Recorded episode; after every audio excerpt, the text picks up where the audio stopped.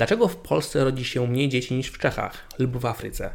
Jakie są wyzwania społeczeństw starzejących się? A jakie problemy tych młodych? Ja jestem Michał Bombrych i zapraszam na kolejny odcinek Myśli Uczesanych o demografii właśnie.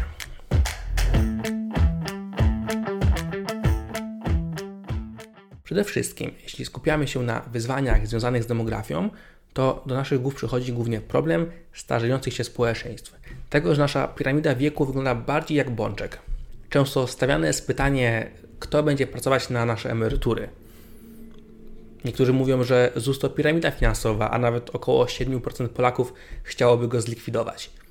Więc jednym z tych wyzwań jest właśnie wzrost wydatków na emerytury, na świadczenia socjalne czy na opiekę zdrowotną. Bo o ile mając lat 20 czy 30 do lekarza idziemy raczej z grypą albo kontuzją sportową, to nakłady finansowe na opiekę zdrowotną znacząco rosną, kiedy mamy lat 60 czy 70.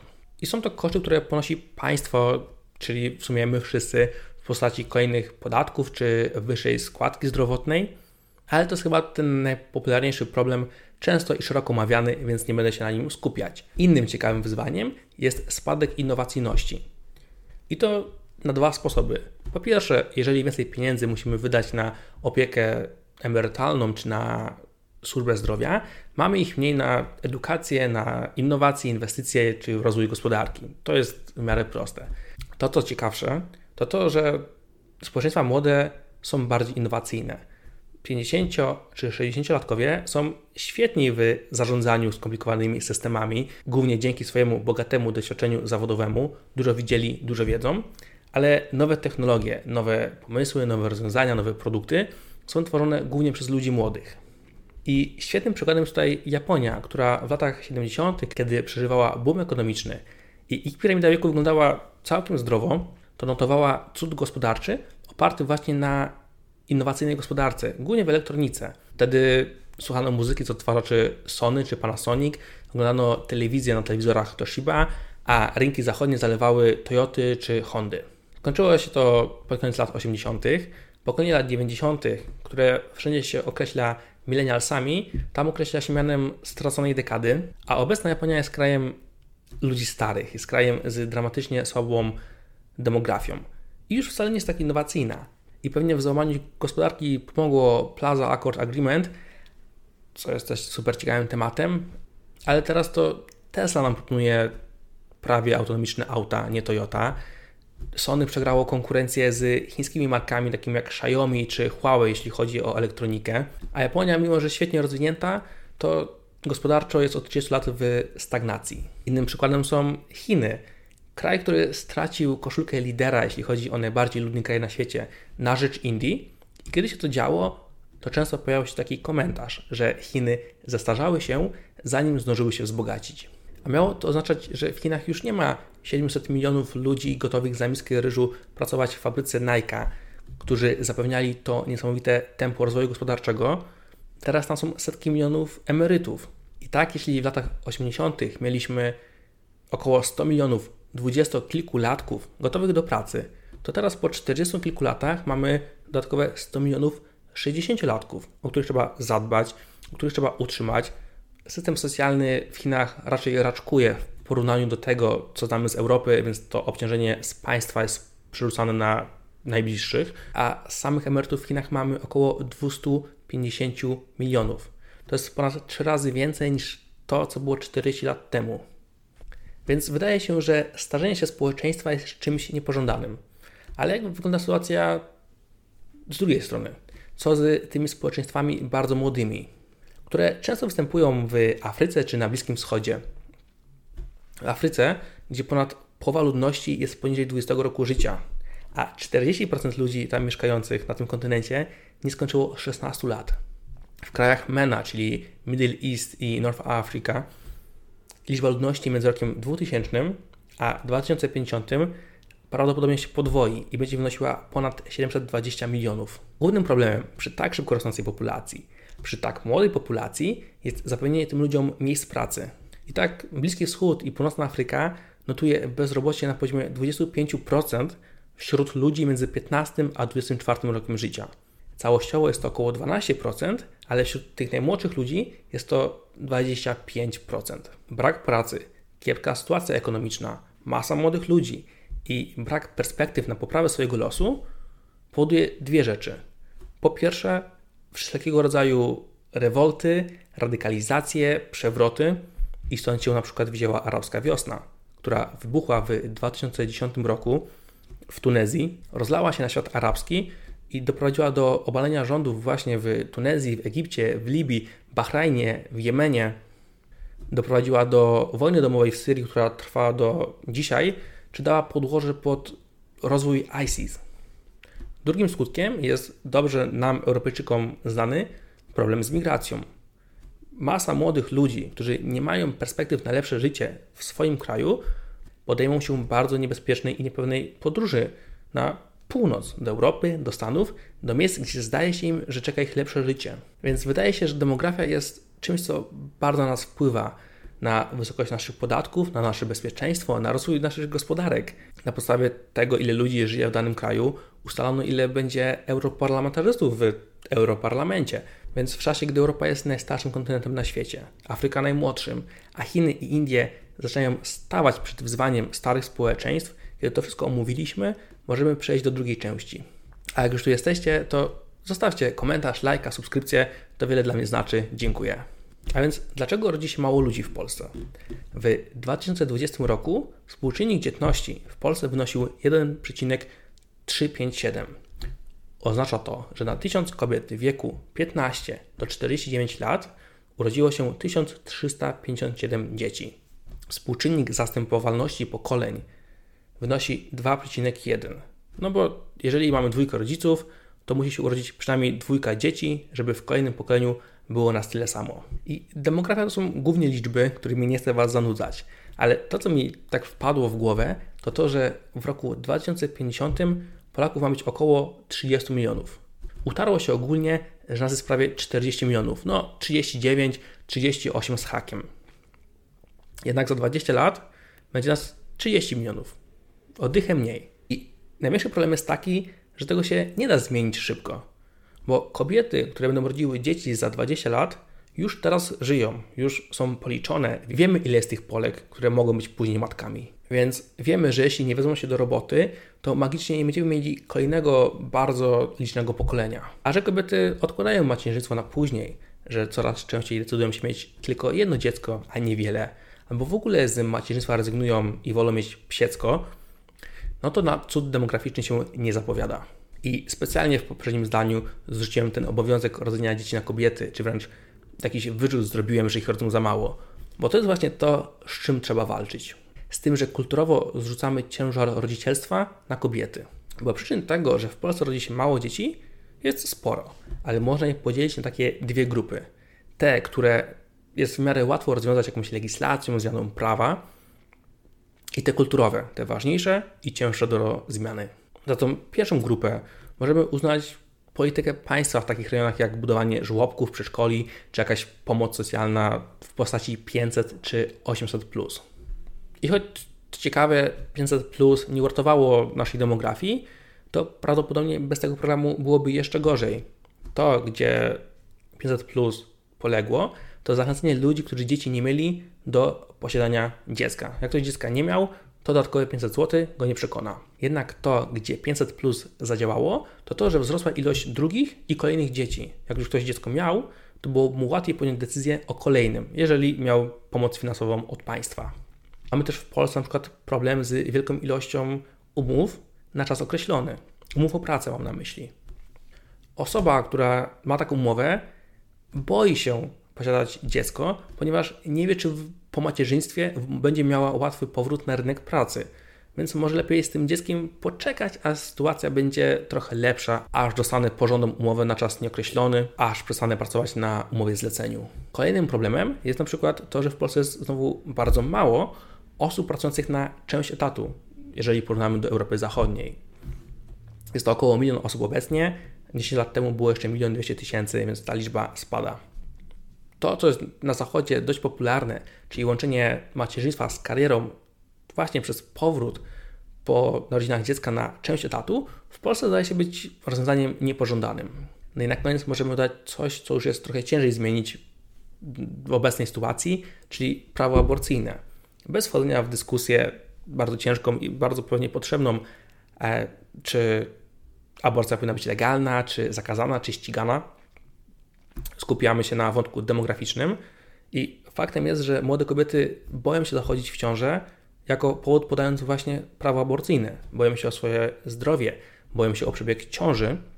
I tu możemy przejść do tej drugiej, chyba ciekawszej kategorii, czyli obciążeń kulturowych, które wpływają na dzietność w Polsce. Bo w Polsce istnieje taki niezdrowy miks przekonań, jeszcze wiem tych trochę z przeszłości, że to kobieta zajmuje się w większym stopniu domem i dzieckiem. To mama odrabia z dzieckiem lekcje, mama chodzi na wiadówkę, to mama bierze wolne, jak dziecko jest chore. I zderza się to z drugiej strony z bardzo silną presją społeczną na sukces zawodowy. W naszym kraju trzeba mieć sukces w pracy, trzeba awansować, trzeba mieć swoją firmę, dobrze zarabiać, trzeba się realizować w pracy. W sytuacji, gdzie dla kobiety trzeba te dwie rzeczy połączyć, sytuacja posiadaniu dziecka staje się jeszcze cięższa.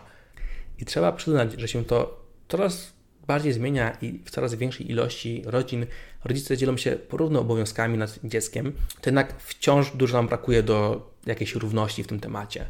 Tegoroczna nagroda Nobla została przyznana za wykazanie, że różnica w zarobkach mężczyzn i kobiet pojawia się w momencie pojawienia się pierwszego dziecka. Pay gap jest w ogóle mega ciekawym tematem i pewnie nagram o nim kolejny odcinek myśli uczesanych, ale wracając do kwestii kulturowych, bardzo ciekawy jest przykład Czech. W kraju naszych sąsiadów można wziąć urlop macierzyński trwający prawie 3 lata.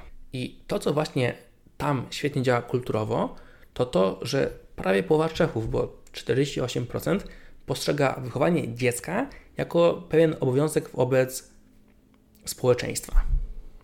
Polsce odsetek ludzi, którzy tak uważają, to ledwo 22%, ponad dwa razy mniej.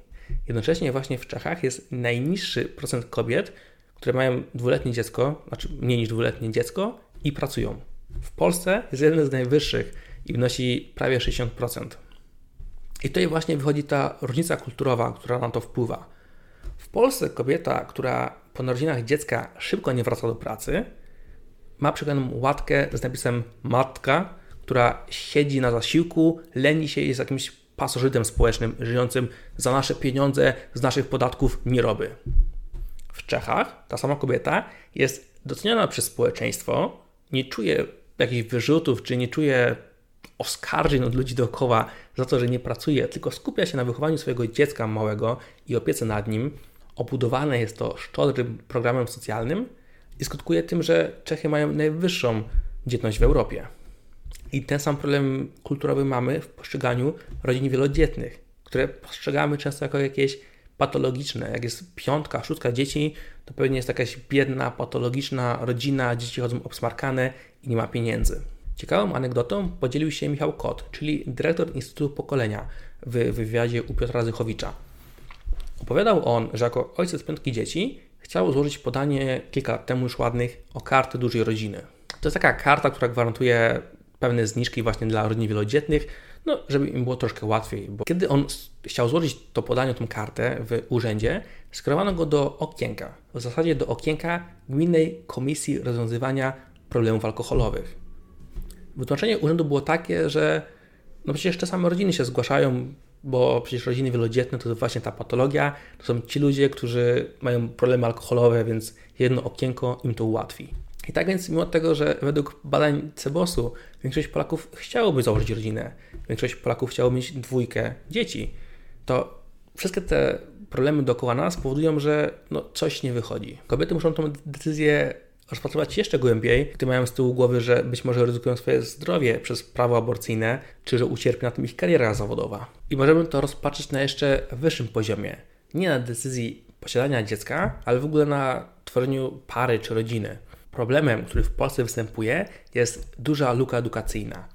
To znaczy, więcej kobiet kończy studia wyższe niż mężczyzn. Ta różnica to jest około 20 punktów procentowych. Demografowie zwracają uwagę na ten problem, ponieważ kobiety, które kończą studia, i to nie chodzi tylko o studia na prestiżowej uczelni czy o prestiżowy kierunek, jakiekolwiek studia, często już nie widzą dla siebie partnera w mężczyźnie, których tych studiów nie ma.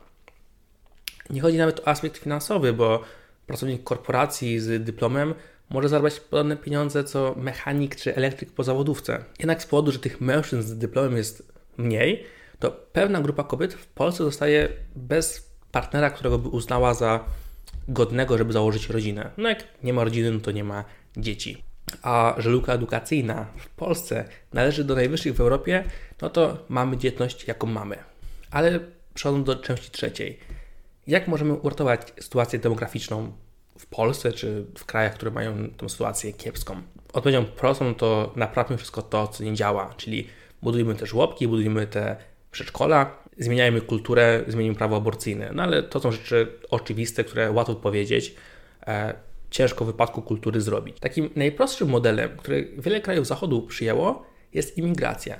Przyjmowanie imigrantów. Skoro nam ludzi do pracy brakuje, a w tej Afryce czy na Bliskim Wschodzie jest ich tak dużo, to przyjmijmy ich do siebie, oni będą w fabrykach pracować, będą na te nasze emerytury, na te świadczenia zdrowotne zarabiać i płacić podatki, a potem, a może zostaną, a może wrócą do siebie. Jednak, jak widzimy, kraje, które tak zrobiły, mierzą się z pewnymi problemami. Przykładem mogą być Niemcy, którzy najszerzej otworzyli swoje bramy właśnie na, na imigrantów po 2015 roku, a obecnie w Niemczech w sondażach wyborczych bardzo rośnie partia AfD, czyli ta skrajnie prawicowa partia, którą swoją agendę buduje właśnie na sprzeciwie wobec polityki przyjmowania imigrantów. Można też wspomnieć, że z imigrantów, którzy do Niemiec przyjeżdżali, tylko 54% pozostaje aktywnymi zawodowo, a z tej ponad połowy tylko 2 trzecie w pełnym wymiarze godzin.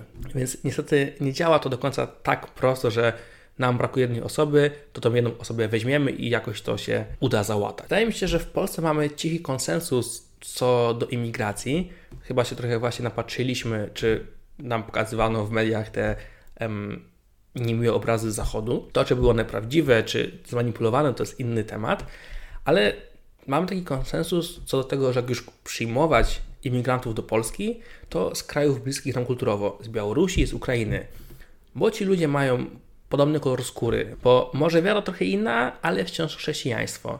No bo alfabet całkiem inny, ale język podobny.